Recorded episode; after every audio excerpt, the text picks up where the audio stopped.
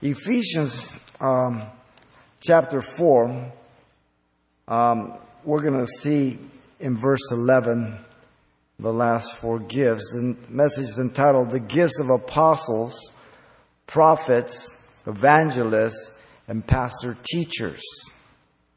The number of gifts we have um, studied in our series up to this point are 17. And we've seen that they are so necessary for the efficiency of the life of the body. The illustration we can't miss Paul in Romans and Corinthians uh, 12 about a human body, the different parts, all connected, all interrelated, interdependent, and yet there's only one head that commands the entire body, and that head is Jesus Christ. These last four gifts of the Holy Spirit uh, are found here in Ephesians 4:11, and Paul the apostle um, lists the gifted men that Jesus gave to the church for the building up of the body in order that every member might reach a mature state of spirituality. Verse 11, says, And he himself gave some to be apostles, some prophets, some evangelists, some pastor teachers, um, pastors and teachers, but as we'll see, it's a hyphenated um, gift. Paul gives emphasis, notice, to the grace as the source of these men, as he did in Romans, uh, here also in verse 7. It is grace. In verse 11, Paul places the emphasis on the fact that Jesus gave these gifted individuals not on the men themselves, but the gifted individuals by the gift of the Holy Spirit. That's what makes them effective. And in verse 9 and 10, Paul gives the explanation on how this came to be.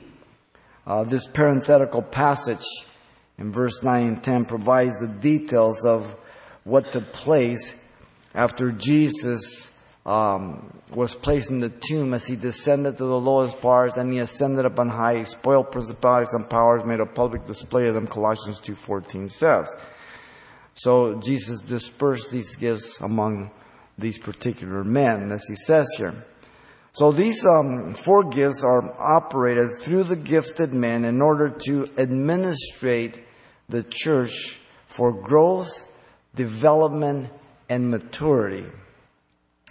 They are the four the gift of apostles, gift of prophets, gifts of evangelists, and the gift of some pastor teachers. Jesus gave some to be apostles. That comes first. There are three lists of the gifts, as you know. The list in the book of Romans, chapter 12, verse 3 through 8, emphasizing the exclusion of boasting. God is the giver of both the gift and the measure of faith. That's the focus there. The list in Corinthians, in 1 Corinthians chapter 12, verse 4 to 11, and then 27 to 31, it emphasizes the diversity of the ministration and operation of the gifts, which magnifies unity. So the focus is different. Our list here in Ephesians emphasizes the complement of men needed for a healthy church. They work all together. In fact, as you know, the apostle Peter emphasizes by way of exhortation in 1 Peter 4, 10 and 11 that every believer has at least, at the minimum, one gift. Listen to him.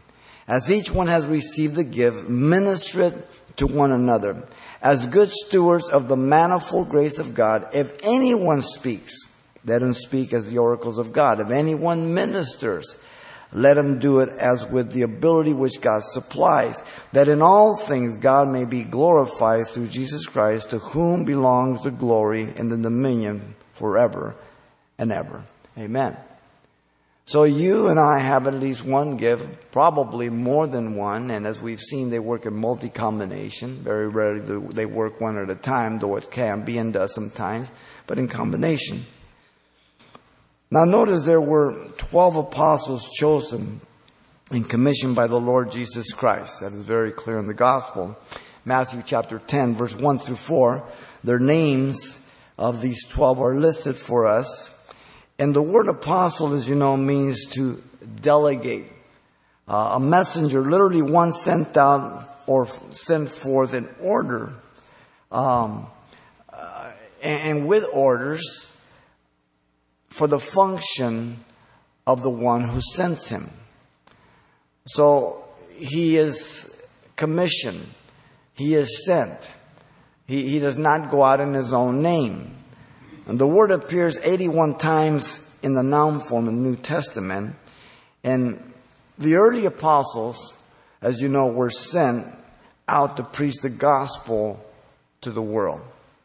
This is what they were apostles, apostles of Jesus Christ, commissioned with the gospel, the good news, to proclaim the good news that God sent the Son to die for the world, to pay the price of sin, and that man could only approach God on the basis of that payment and that righteousness by grace through faith. And that if people repent and believe in their heart and confess with their mouth, they would be saved. And so the faith again points us to the revelation of God, as we've said many times, the good news of Jesus Christ. Now, the requirements are given to us in the book of Acts in chapter 1, verse 21 and 22. And we're talking about the requirement for the 12. In 21, in the first part of 22, it says they must have been with Jesus from the time of the baptism of John until Jesus was taken up. The second requirement is the rest of 22 in Acts 1. It says they must have been a witness of the resurrection. Now, as you know, Matthias met these qualifications and was chosen. The apostles quoted scripture as being fulfilled by God choosing Matthias through lots. Now, some teach that Paul was the 12th apostle and that really the apostles made a great mistake there in chapter 1 of the book of Acts. I beg to differ. They quote scripture, they prayed to God, God chose, and not only that, in Acts 1, 17 and 20 and verse 23 and 26, but when you get to Acts chapter 6 verse 2, it says, and the 12 being present. That means that God honored Matthias because it was God who chose him. Paul the apostle did not meet the second qualification. He did see the Lord resurrected on Damascus Road, but he wasn't with Jesus from the baptism of John. So he couldn't have been the 12 apostle. From the scriptural aspect, it's just real simple. Now, the termination of these 12 is very, very obvious then. The death of the 12 ended the existence of the 12 apostles. The original 12 did not pass down their office to any other person, as taught by the Catholic Church that the Pope is the successor of Peter. That Peter was the first Pope. No. Peter denies it as he goes the house of Cornelius in Acts 10. Cornelius kneels down before him. He says, Stand up. I am a man like you. So somebody forgot to tell Peter he was Pope. And also in 1 Peter 5 1, he says, I, Peter, who am an elder among you, calls himself an elder, not the Pope. So everything in Scripture and in the history that we have in the book of Acts denies that Peter was the first pope. When Peter and Paul were up at Antioch, Peter played the hypocrite. He was eating with the Gentiles, and then he, when he saw some Jewish Gentile, Jewish Jews come from Jerusalem, he moved over to the kosher table to get a Hebrew national, and Paul rebuked him. Okay? So that proves he was not Pope. He was not infallible. Okay. But he was fallible like anybody else. And so, there were other disciples and apostles sent also besides the 12 apostles as you know. There were 70 disciples that Luke 10:1 tells us about and they were sent out in pairs. And Paul and Barnabas were called apostles who were sent out by the Holy Spirit in Acts chapter 13, 1 through 3. The Holy Spirit says, Separate unto me Barnabas and Saul for the ministry which I have called them. And then the church confirmed and affirmed what God did, and they agreed and they sent them out. But they did not commission them, the Holy Spirit, that they just confirmed the calling and the sending by the Holy Spirit. Men do not send men out. God is the one who sends and calls and anoints and sends men out into ministry in the mission field. This is the big problem today. Too many men are sent by men and that's why they fail. And they look and depend upon man rather than God. I'll tell you, you will approach life differently and ministry differently if you believe God called you and you depend totally on God to do the work and to take care of you rather than going before a board and submitting your letter of application and they will promise you that they will give you finances until they get tired of you. It's a big difference. Now, Andronicus is called an apostle in Romans 16:7. Paul calls himself an apostle and specifically an apostle to the Gentiles in Romans 11:13 and 1 Corinthians 9:1. So Paul has a very specific and special calling. Though he was a Jew and sat under the feet of Gamaliel, um, he was um, of the tribe of Benjamin, circumcised the eighth day, um, just ran circles around his contemporaries, and yet he's called to be apostle to the Gentiles as a Jew. Amazing. Peter calls himself an apostle in 1 Peter chapter 1 verse 1. So, we must make a distinction between the 12 apostles and the disciples that were sent out in pairs by the 70 and then other apostles that came after the 12 apostles. So there's a distinction in scripture. Now their function was to preach and establish churches as apostles. They were the setting of the foundation of the church, the scriptures tell us. Listen to Ephesians chapter 2, verse 19 through 20. Now therefore, you are no longer strangers and foreigners, but fellow citizens with the saints and members of the household of God, having been built on the foundation of the apostles and prophets, Jesus Christ himself being the chief cornerstone, foundation of the church.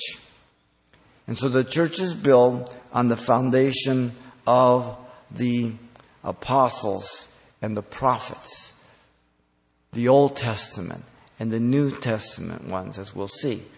And everything that they taught is what Jesus taught in Scripture. Nothing contradicted Jesus, nothing was an addition to Jesus, nothing took away from the words of Jesus, but only in accord with the Scriptures. Now, they did not have a plush life as apostles. Listen to uh, uh, 1 Corinthians 4 9 through 15. He says, For I think, Paul speaking here, that God has displayed us, the apostles, last as men condemned to death. For we have uh, been made a spectacle to the world, both to angels and to men. We are fools for Christ's sake, but you are wise in Christ. We are weak, but you are strong. You are distinguished, but we are dishonored.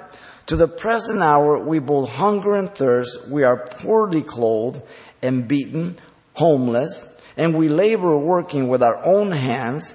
Being reviled, we bless. Being persecuted, we endure. Being defamed, we entreat. We have been made as the filth of the world, the offscoring of all things until now. I do not write these things to shame you, but as my beloved brethren, I warn you, for though you might have 10,000 instructors in Christ, yet you do not have many fathers, for in Christ Jesus I have begotten you through the gospel. He's rebuking the Corinthians because they had exalted themselves and they were judging Paul and and, and, and Paul, like a spiritual father, just gives them their spanking. he says, Do you realize what my life is like, what an apostle is like? And he lays it out a little bit there. And it's in mockery, you know. I am the, you know, we have nothing. You have everything, you know. You're living a plush life. We're being persecuted. And it's a mockery and a comparison. Now, the, an apostle is like an ambassador, one who represents a government with delegated authority and whose government is judged by their own actions and lifestyle in that foreign land. If the ambassador of the United States conducted himself in a very poor or unethical or an immoral way in another country, it would be the reputation of the United States because he represents the United States. An apostle was one who represented Jesus Christ as they went out. Certainly all of us as Christians do, but more so here as an apostle who was sent out to start churches. There are no more apostles today then, in the true sense of the twelve. Though some attempt to claim the office for recognition and authority over others, there's no such thing. Though some attempt to use it to gain financial support also, they want that title as if they have some special anointing above anybody else. We're all Christians. We all have different gifts. We're all called to do something in the body and been enabled by Jesus. One is not greater than another. So when this title is used to intimidate, to rule, or to extract from people, it is an absolute abuse of it. 2 Corinthians 11, 12 through 14 says, But what I do, I will also continue to do that I may cut off the opportunity from those who desire an opportunity to be regarded such as we are in the things which they boast. For such are false apostles, deceitful workers, transforming themselves into apostles of Christ, and no wonder, for Satan himself transformed himself into an angel of light. So Paul points out those who were misusing and abusing the title and office of apostle to get over on people. Okay? Nothing has changed. Now, the function of an apostle is in a very practical way fulfilled by every believer and all who have gone out throughout the centuries um, since the apostles, as they go out and are sent out to do ministry for, by, and through Jesus Christ. Listen to Jesus in John 20, 21. He said, As my Father has sent me, I also send you. You might be at home ministering uh, to your family or just kicking around, and, and God may lead you to go share with your neighbor. You're an ambassador for Jesus Christ. You may run into somebody in the grocery store, and the Lord just opens the door for you to share Christ Jesus. You're an ambassador for Jesus Christ. We're all witnesses of Christ. Paul says in 2 Corinthians 5.20, he says we are called ambassadors for Christ. The Great Commission is go therefore and make disciples of all nations in Matthew 28, 19. It's one of five Great Commissions. All four Gospels have it. The fifth one is in the opening of the book of Acts. The closest equivalent today might be a modern day missionary, if you will. He or she is sent out with the message of the gospel to those who do not know Jesus Christ. He or she goes out being called and anointed by God, not simply sent by man. And again, the problem today is men send out men that were never called. Just because they've made an appeal or just because a board says, yes, we'll provide for you or whatever. He or she is committed to, uh, in their call, not based on results, but on being called and sent out by God, not by man, like Barnabas and Saul in Acts 13 1 and 3. So when men or an individual is depending on the organization or the church or that church board for them being sent out, then they'll always have to depend upon that board. So sometimes people say, you know, God's called me to the mission field. Um, well, when, when did he call you? Well, I've known this for since three years. Why haven't you gone? Well, I'm raising my support right now. God told you three years ago and, and you're waiting for the support? No, you're waiting for man to support you. The Holy Spirit says, separated me, Barnabas and Saul for the work of the ministry. And the church said, the Lord called you out, go. There's never any offerings sent to Paul. Through letters or appeals. The Philippians sent twice out of love. The Corinthians said they were going to do it, and those offerings were mainly for the poor saints of Jerusalem. Though Paul did acknowledge that he received a couple from Philippi. And so we send no one. God should call you, send you, and anoint you. We don't allow, therefore, letters of begging. We never have any appeals from the pulpit, or we never allow people to pass letters out to be burdening you. We don't do that. We believe where God guides, He provides. And if He calls you, He will take care of you. You will obey Him, and you will depend upon Him, and He will show Himself strong. It will never have to do with numbers or the easiness of the call. But who He calls, He enables. He's not the author of confusion. This has always been the philosophy of Calvary Chapel, as Pastor Chuck taught it, but Chuck is dead two years ago. Things are changing. But we are not changing. Not because I'm following Chuck, because I'm following the philosophy of the ministry of the Bible. It says where God guides, He provides. He takes care of us. Okay? And it's very, very clear. So Jesus gave some to be apostles. Secondly, Jesus gave some to be prophets. The prophets of the Bible are usually thought primarily to be those predicting future things, which is really a misnomer. The primary function of a biblical apostle was to speak forth the word of God. Forth telling, speaking forth the word of God. So the prophet was the mouthpiece of God to the people of God. The secondary function of a prophet is that of foretelling, declaring future events.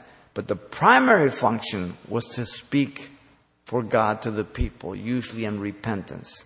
Then sometimes they would predict future things. But that's not the primary, it's the secondary.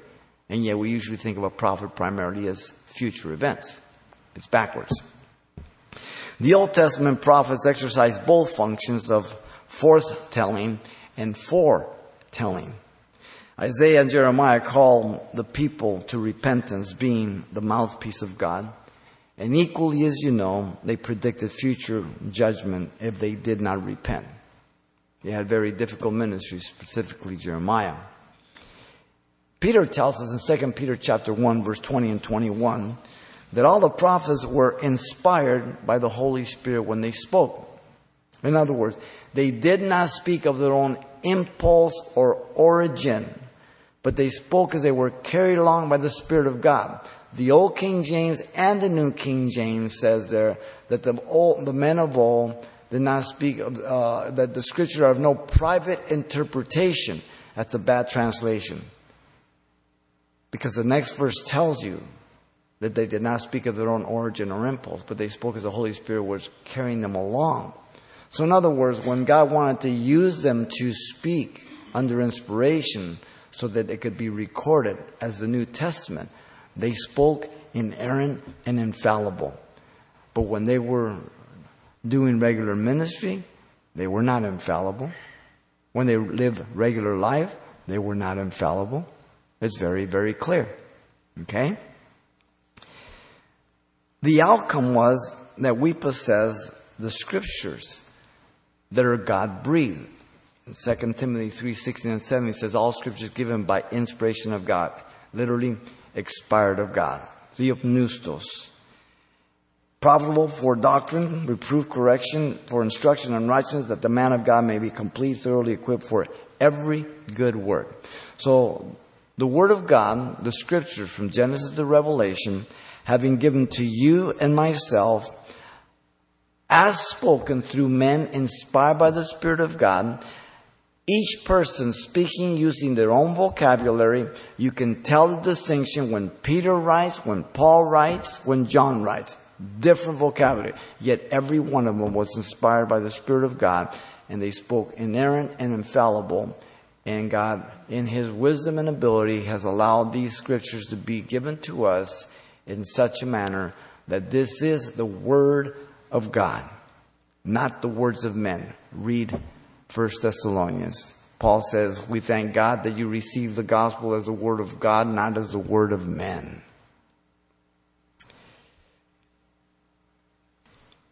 Now, the prophets were not always of the priestly line, as you know. Some were herdsmen and fruit pickers, like the prophet Amos.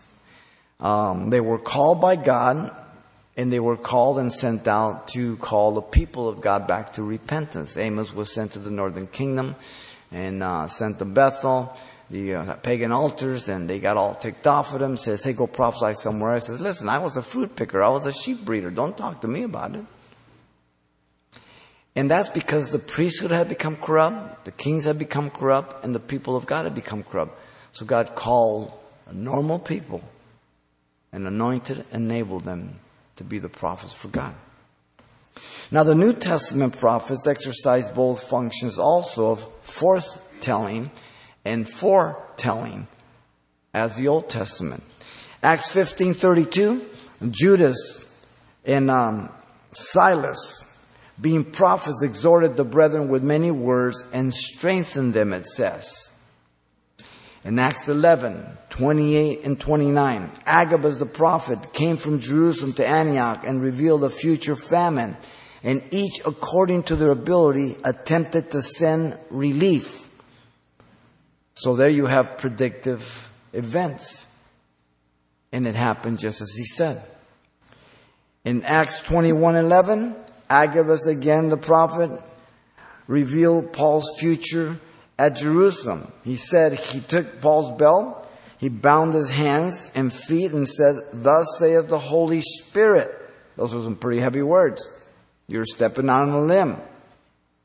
Thus saith the Holy Spirit, so shall the Jews at Jerusalem bind the man whose owns this belt and deliver him into the hands of the Gentile. And such was the case a prophet of God was 100% accurate. And if not, they were to stone him. And I don't mean loaded. I mean kill with stones. Okay? So, those who want to claim the office of apostle today or prophet, are they willing to be stoned if they're not accurate? because that's what took place in those days. The ministry of the Gentiles was revealed by the Holy Spirit to the apostles and prophets. Listen to Ephesians 3 5. The mystery which in other ages was not made known to the sons of men, as it has now been revealed by the Spirit to his holy apostles and prophets. So we have God's revelation to these men so that it would be recorded and we would have it in the future generations. So the canon is closed. There are no more prophets speaking predictively for the future. You cannot add the book of Xavier, the book of, you know, Philip or anybody. There's no, the canon is closed. Okay? The identity of the believer is a fellow citizen and member of the household of God built on the foundation of the apostles and prophets, Jesus being the chief cornerstone, Paul says here in Ephesians 2 19 and 20. The apostles and the prophets, the things that God revealed to them, the things that they spoke. And we have the 27 books in the New Testament, 66 of the Old Testament. I mean 39, 66 total, 39 and 27. Now, Nathan is a classic example of a prophet who uh, brought David both the Word of God and revealed future things about the life of David, including his sin with Bathsheba and against Uriah and the future hardship that he would experience. And it came to pass exactly. So once again, 100% accurate. There is uh, no longer, and are no longer, prophets today that speak under the inspiration to reveal future events that um, add to the scriptures, then, as I said earlier. The canon is closed, though the gift of prophecy is valid for today. Let me read you something here in um, Hebrews 11, um, well, 1 through 3. I mean, chapter 1, verse 1 through 3. God, who at various times and in various ways spoke in times past to the fathers by the prophets, has in these last days spoken to us by his Son, whom he has appointed heir of all things, through whom also he made the worlds, who being the brightness of his glory and the express image of his person, and upholding all things by the word of his power, when he had by himself purged our sins, sat down at the right hand of the majesty on high. So God who spoke through the fathers and the prophets in the last days, and the previous days, now has spoken and only speaks through his dear son. So there's no longer prophets speaking about future things or adding to the scriptures in a prophetic form of future events. That has ceased. The closest thing today of a prophet, again, would be an itinerant preacher. The office and gift of the prophet is exercised in preaching, in one sense, for edification, exhortation, and comfort. 1 Corinthians 14, verse 3 tells us that. So as I am preaching, I am speaking forth God's word. That's one of the way the gift of prophecy is fulfilled. As you're being edified and exhorted and comforted. The office and gift can certainly predict something in the future to a person. But if it is of God, then the individual should wait upon God to confirm and bring it to pass and not go out and try fulfill it themselves. Paul the Apostle in 1 Corinthians 14, 29 through 33 um, makes this very clear. Um, Pastor Chuck, when he first went to Costa Mesa, as he was raised in the Foursquare denomination, and left that denomination and just worked, and then God sent him out to Costa Mesa. Um, he received the prophecy when he got there. Um, and uh, it was only a little church over there on Sunflower of 25 people. And um, the prophecy was that he was going to be a shepherd of many flocks and that he would be known around the world. Well, there were only 25 people then. So somebody says, thus saith the Lord, or the Lord says this, usually it's people who are speaking of their own agenda. But you always have to be open to see if it's God. But if it's God, when that is declared, you write it down.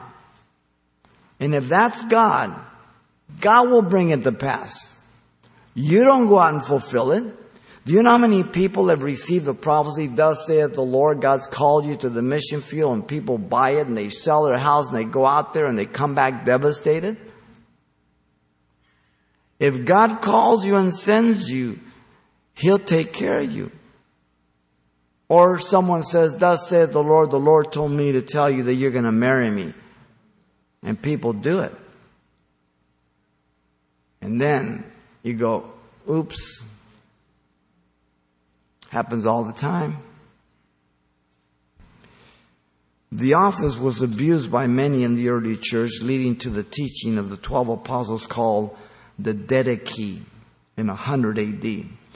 There are many things, and you can look it up in the um, internet, the Didache, and give you all the, the writings. But let me give you a few of the things that they, they require. A prophet could not abide more than three days. If he did, he was called a false prophet. This way he would not abuse his hospitality and, and use the people of God. That's good. If he declared to have a feast, he stood up, he said, Thus saith the Lord, I want you to have a great feast. Fine. He could declare it, but he couldn't eat of it. I guarantee that there was no self interest, right? If he asked for money, he was to be declared a false prophet. What should we say about the church and Christian radio and television today? I am not against an offering. The Bible is biblical.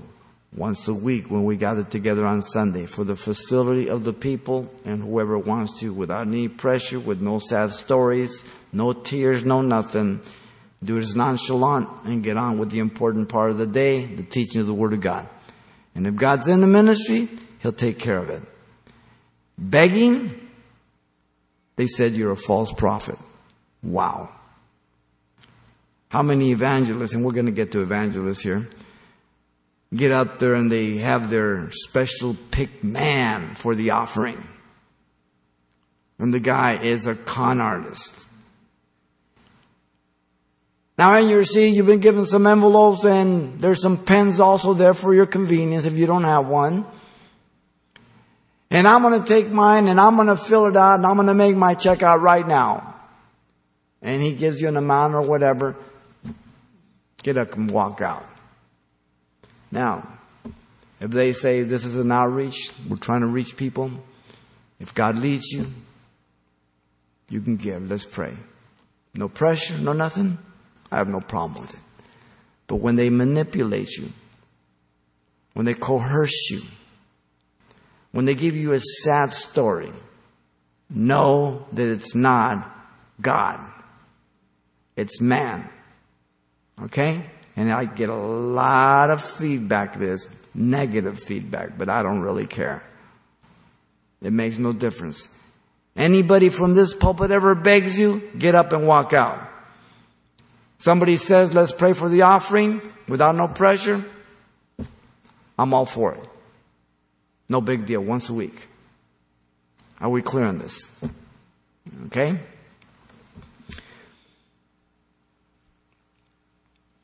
Jesus gave some to be prophets. Now, thirdly, Jesus gave some to be evangelists.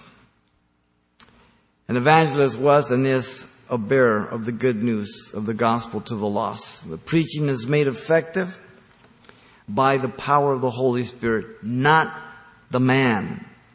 Let me repeat it. It's effective by the power of the Holy Spirit, not the man. The result is to cause people to repent from their sins and turn to Jesus Christ in repentance for Him to be their Lord and their Savior. It's an amazing gift. It's one of the most amazing gifts in the church of Jesus Christ. The pattern is usually where Christ has not been preached, but not always. Romans 15, 19 through 20, Paul says he preached where Christ had not been preached. He never built on another man's foundation. The problem today is that people want to do the work. Eh, rather than real evangelism, they do fish swapping. Okay? So they're going to have a concert or evangelism and they take their flyers and they pass them out in churches. That's not fishing for lost people. That's, that's swapping goldfish. How would you like it if I said, hey, you want to go fishing? Say, yeah. I say, okay, I'll pick you up at three in the morning. And I pick you up, you got your gear and everything, and we drive, and all of a sudden we drive to my house, and I pull you into my living room. I say, okay, let's fish. And there's my aquarium. Most evangelism in the church today is fish transfer from other churches. When we have evangelism, when we do concerts, we go uptown. We don't put our flyers in other churches. We don't ask them to do it. We go where the lost people are. And if God's in it, He's in it. We encourage the people to pray, to invite non believers. But we don't have tried to rip off people from other churches. We don't want that. True evangelism is for the lost. They were and are heralds entrusted with the message that is not theirs, but it's God. They were and are given the authority to proclaim that message. And they are only responsible for proclaiming the message, not the response.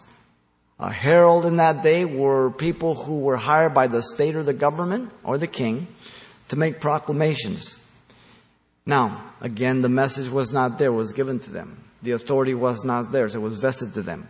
They were not responsible for the people's response, only for the proclamation. As an evangelist, God gives you the message, God gives you authority, and He anoints you, and you proclaim it, and the Holy Spirit of God does the convicting, the illuminating, and the drawing in. Never against the will of the individual. Okay? The problem is we get our eyes on the man. My brother Raul's a good example. I've seen Raul get up and he just steps out and says, I know you guys are here because you're sinners and you know, some of you need the Lord. So right now, before I even start, I want you to get up and come if you want to be saved. 100, 200 people walk up. Hasn't even preached the gospel. People look, at it's not my brother, trust me. I know my brother. It's the Holy Spirit of God exercising that gift. But we get caught up on the person. We idolize the person. That's absolute sin. Philip is the only one called an evangelist in the New Testament in Acts 21 8. Now he's the only one called an evangelist. This does not mean that there, that he was the only evangelist. We have many examples of evangelists and evangelism, but he's the only one called. He being a deacon in Acts 6 6, he began serving as a deacon. He went down to the city of Samaria, as you know, he preached Christ to them, and they believed in Acts 8 5. The Samaritans, half breeds, lost. Philip was spoken to by the angel of the Lord and told this Arise and go towards the south along the road which goes down from Jerusalem to Gaza. And he preached to the Ethiopian eunuch Christ and he repented in Acts 8:26. Here he's at Samaria, there's a great revival going on, God's using them, and the Holy Spirit says, All right, I want you to go over here to Gaza. Desert place. God had one person. The evangelist listens to the voice of God. He doesn't go only where the crowds are. He'll go to the one. And God saves those from the crowds as well as the one that he sent, right? Because God knows who's going to be open, who's going to be receptive, right? Because God's doing the work. Simple. A classic example of modern day evangelist is Billy Graham or Franklin Graham. Perfect examples. Now, evangelists are used by God to cause growth of the church from without, outside of the church, as well as from within, as non believers repent in the church from their sin and they're saved, but primarily it's outside the church. Now, I am not an evangelist, but I do the work of an evangelist, and after I get teaching, I always make an appeal at the end if someone's present. Because you never know who is present. And regardless whether I'm preaching or teaching, I I'm trusting that God, the Holy Spirit, who's not the author of confusion, is dealing with every person's heart regarding where they're at. And I would never want to present the gospel without giving an offer to accept Christ Jesus. Okay? I cannot force you to be saved, but I can offer you the invitation, and you are the one responsible for the response, not me. I'm only responsible for the proclamation. Sometimes people may feel sorry for me because no one raises their hand or that I don't worry about it. I'm, I'm, I'm, I'm salaried. I'm not commissioned. It makes no difference to me. Okay? I've never saved anybody and I don't add to the church. God does. And yet God has been faithful through the years, always to take care of us. Now, evangelism in our day at times is far from being biblical or pure in motive. Too often the preaching is not presented clear and direct regarding sin and salvation. At times it is an emotional appeal to better one's life or to solve one's problems. Are you tired of being lonely? Are you tired of the drugs? Are you tired of the sexual promiscuity or whatever it may be? Well, that, that's not, that's not the gospel. That's just your lifestyle that you're living. And so we make a social appeal and an emotional appeal, and what happens is we move people emotionally, but not with the conviction of the Holy Spirit for the gospel. Okay? Um, many times money is the focus, which is the curse of so many so-called evangelists. And there's a manipulation, as I've pointed out. Evangelism, in its most basic operation, is through our daily living before the world. You are living and walking epistles. The people who know you best are your mom and dad, your family members, and your friends, who you used to be, what you did, how you thought, who you hung out with. And all of a sudden, you are radically changed. You are a placard of evangelism. The power of God through transformation. Jesus says, You are my witnesses in Acts 1 8. Jerusalem, Judea, Samaria, the ends of the earth. Paul told Timothy to do the work of an evangelist, so we are all to do the work of an evangelist. 2 Timothy 4 5 but there is a special calling and gift of evangelism. The purpose of the church is to perfect the saints, not the evangelization of the world as so many teach. The purpose of the church is to perfect, to mature, to teach the saints so that you can give an answer to every man for the reason of the hope that lies in you with meekness and fear. We'll get into the next gift, pastor teacher. Many people teach that the purpose of the church is to evangelize the world. It is not. Nowhere will you find that in Scripture. It's the Great Commission, but that's not the purpose of the church. That's the um, the principle of expanding the church is from growth from without. If we didn't have evangelism from without for the lost, we could never maintain growth just simply from within our families because not everybody, not all of our children walk with God, right? And not all of us have a lot of children, right? So it's from within and from without, but primarily evangelism is from the outside.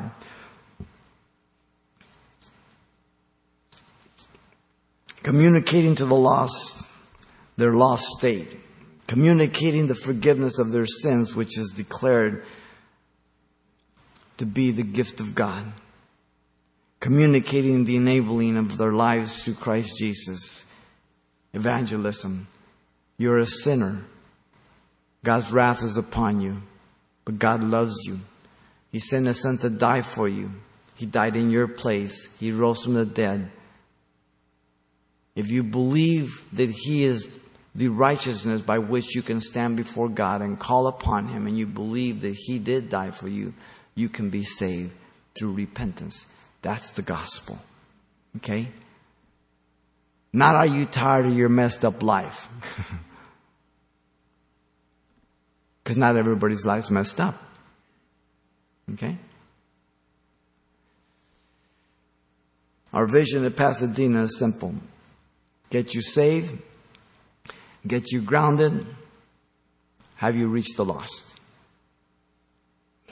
That's it. So Jesus gave some to be evangelists. The fourth and last is that Jesus gave some to be pastor teachers. Pastor teacher speaks of one office This is separate from the gift of teaching or being a teacher and should not be taken as two distinct offices here. It's a hyphenated office. Pastor, teacher. You can be a teacher in the church, but not be the pastor or be a pastor. You just teach. But you cannot be a pastor without being a teacher because you have to feed the flock of God. There's no such thing. The word for pastor here has as its root meaning an idea to protect. The word means to shepherd. A shepherd provides feeding for the flock, for sheep. Sheep are very vulnerable. Jesus is the good shepherd. He says it in John 10, 11 and 14 and Peter says it in 1 Peter 2, 25 and 5, 4. Uh, all, all shepherds are under shepherds. Jesus is the chief shepherd. Paul the apostle spoke about being an under shepherd. He spoke to the Ephesian elders in Acts 20, 28. And Peter makes the same statement in 1 Peter 5, 2 through 3. Jesus told Peter to feed his lambs and his sheep when Jesus restored him in John 21, 15 through 17. Peter, do you love me more than these? Feed my sheep, feed my lambs. When you're converted, strengthen your brother. So a pastor teacher feeds the flock of God instructs them the word, verse by verse, chapter by chapter, Genesis to Revelation, teaches them theology, teaches character studies, deals with different things so that you now have equipment to be able to grow, to depend, to mature, and to speak to others about Jesus Christ. So you're not depending on the pastor alone. You can feed yourself. A shepherd protects the sheep also. Jesus said he laid down his life for the sheep because he cares for the sheep, not as the hireling. The hireling flees when the wolves come because he's a wolf himself. John 10, 11 through 13. He does this by warning and commending them to God's word. Paul the apostle, again speaking to the Ephesian elders in Acts 20, 28 through 32, he declared this. God exposes the idle and false shepherds that feed themselves and not the sheep in Ezekiel 34. And there are many shepherds today that feed themselves and not the sheep. They don't teach them the Word of God. They give sermonettes for Christianettes. They speak motivationally. They give you nice, nifty, nifty stories. They give you nice little jokes. But they don't teach you the Word of God. They talk from the pulpit, but they don't expound the scriptures. I wouldn't want to be about them on Judgment Day if they claim to be pastor teachers. A shepherd prays for the sheep. You remember Samuel when um, the people of Israel were asking for a king like the other nations. And um, Samuel thought that the people of God were rejecting him. And God said, Sam, what are you uptight for? They're rejecting me, not you. and when all, at, at the end, they, he gave them Saul, and they chose him. He was a head taller than everybody else and handsome and everything. And the people said to Samuel, Samuel, don't get upset at us, you know. Listen to Samuel, what he says in 1 Samuel 12, 23. God forbid that I should sin against the Lord in ceasing to pray for you. A pastor teacher prays for the sheep. Since the Lord began this church in 1980, the first thing we do in the morning is we meet here, and for the first hour, we discuss the business of the day and we pray for the church. We pray for you individually as we see the needs arise and all that that God would direct and guide you, and that God would give us wisdom, that God would take care of things. This is what you do as part of a shepherd. Okay? Paul was always praying for them. If you examine his epistles, he was praying for the people. Paul told the Corinthians, the more I love you, the less I be loved in 2 Corinthians 12, 15. The Corinthians were spiritual teenagers. they were being disrespectful to Paul, looking down upon him, doubting his apostleship. This has to be embedded in the heart of a shepherd, a pastor teacher. That people are people, and that sometimes they're going to say and do things that he cannot take personally. He says, The more I love you, the less I be loved.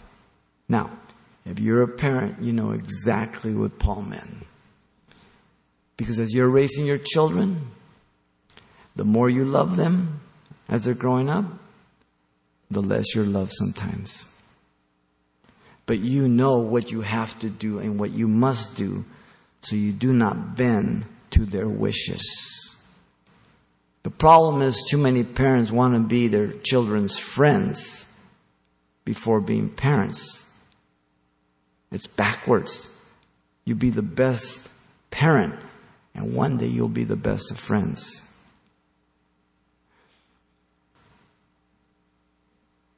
They think that you are the more strictest parent, that you just want to make their life miserable. But you do what you do because you know what is right and God has commanded you as the parent, and He'll hold you responsible for them. So, in faith, you obey God, and one day they might rise up and call you blessed, but between now and then they'll call you many other things. But it doesn't really matter, does it? A shepherd is the same way. No different. Some of you think I'm the greatest thing since ice cream when you first come. Then I step on your toes and you say, well, you know, it won't take long for not liking me or disagreeing with me. All I can do is give you the Word of God. I can't force you to live it. I can't even force you to believe it. I'm only responsible to proclaim the Word of God and entrust you to God and pray for you. And never lower the standard at all. Now, the word teacher means uh, instructor, part of the same gift again. The teacher and pastor teacher are committed to the flock and they live among the sheep. Paul says, You know what manner I always lived among you. Acts 20, 17 through 18.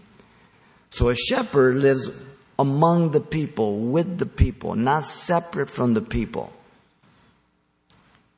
If a shepherd only comes in on Sunday and is always isolated from the people, and when he's done with the sermon, he exits out stage left and he doesn't sit and talk to the people and pray for the people or answer questions, go find another church. Simple. He's not a shepherd, he's a hireling. He's not there for you, he wants you there for him.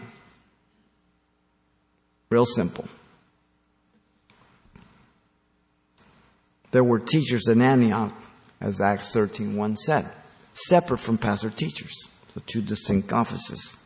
As Paul wanted to teach the flock in the Word of God in relation to the everyday practical living, proclaiming and teaching them publicly from house to house, he told the Ephesian elders in Acts 20, 19 through 20. So once again, he lives with the people, house to house. This church began from a Bible study in a home, three people in Hidalgo Street in Alhambra, 1980. As Paul, one who preaches repentance towards God and faith in Jesus to all, Jew or Gentile without respect of person, Acts 20, 21. So in other words, we preach the gospel regardless of what color you are, regardless of your wealth, regardless of your lack of wealth, regardless of whether you ride a bike, drive a VW, or a Bentley. It doesn't really matter to me. There's to be no respect of person. All are lost. As Paul, one who was not concerned with his own safety at Jerusalem, but only to finish the race with joy, fulfilling the ministry entrusted to him by the Lord. as he told the Ephesian elders again in Acts 20, 22 through 24. As Paul, one who is innocent of the blood of any person due to the fact that he goes through the Bible in an expository manner to give the full counsel of God at Acts 20, 26 to 27 from Genesis to Revelation. Not selected topical studies, but verse by verse, chapter by chapter, Genesis to Revelation. At whatever pace God leads him. All shepherds are different. As Paul, one who sends the responsibility to warn those who will shepherd the flock of God as overseers, knowing Christ purchased the church with his own blood. Acts 20, 28. A true shepherd will always remind the people in leadership that the church does not belong to them. The church was purchased with the precious blood of Jesus Christ we have been anointed to be overseers and will be held responsible for overseeing, not controlling, not running people's lives, but overseeing for their good and their protection and instruction. We are to be the greatest servants of all. We are here to serve you. You're not here to serve us. We're all here to serve those in the body of Christ. As Paul, one who warned those in ministry of their potential to deceive as wolves and pervert the word in order to draw disciples to themselves, as he told the Ephesian elders in Acts 20, 29 through 30. And so through the years, we warn. I warn you as a body, I warn leadership that sometimes people rise up. Even as Paul predicted prophetically. When he writes 1 Timothy, 2 Timothy, it had already taken place. False teachers were in there. Some of the elders that he had spent time with rose up to bring deception, disciples to themselves. Through the years, we've seen this happen at times. As people come in with false doctrine, they want to bring attention to themselves or whatever it may be.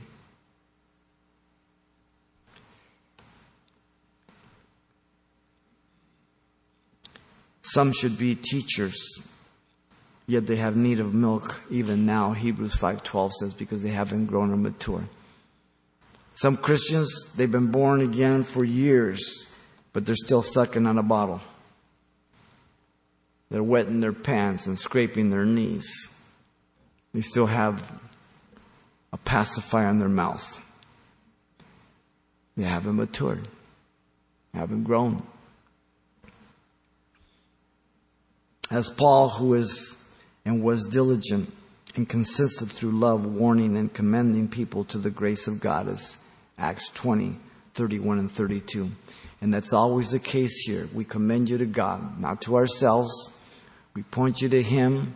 We commend you to the grace of God that is sufficient, and we pray that you will yield and obey God, and that you will be blessed as God fills you with His Holy Spirit and enables you to bring glory to Him and to reach others that are so lost as you and I were.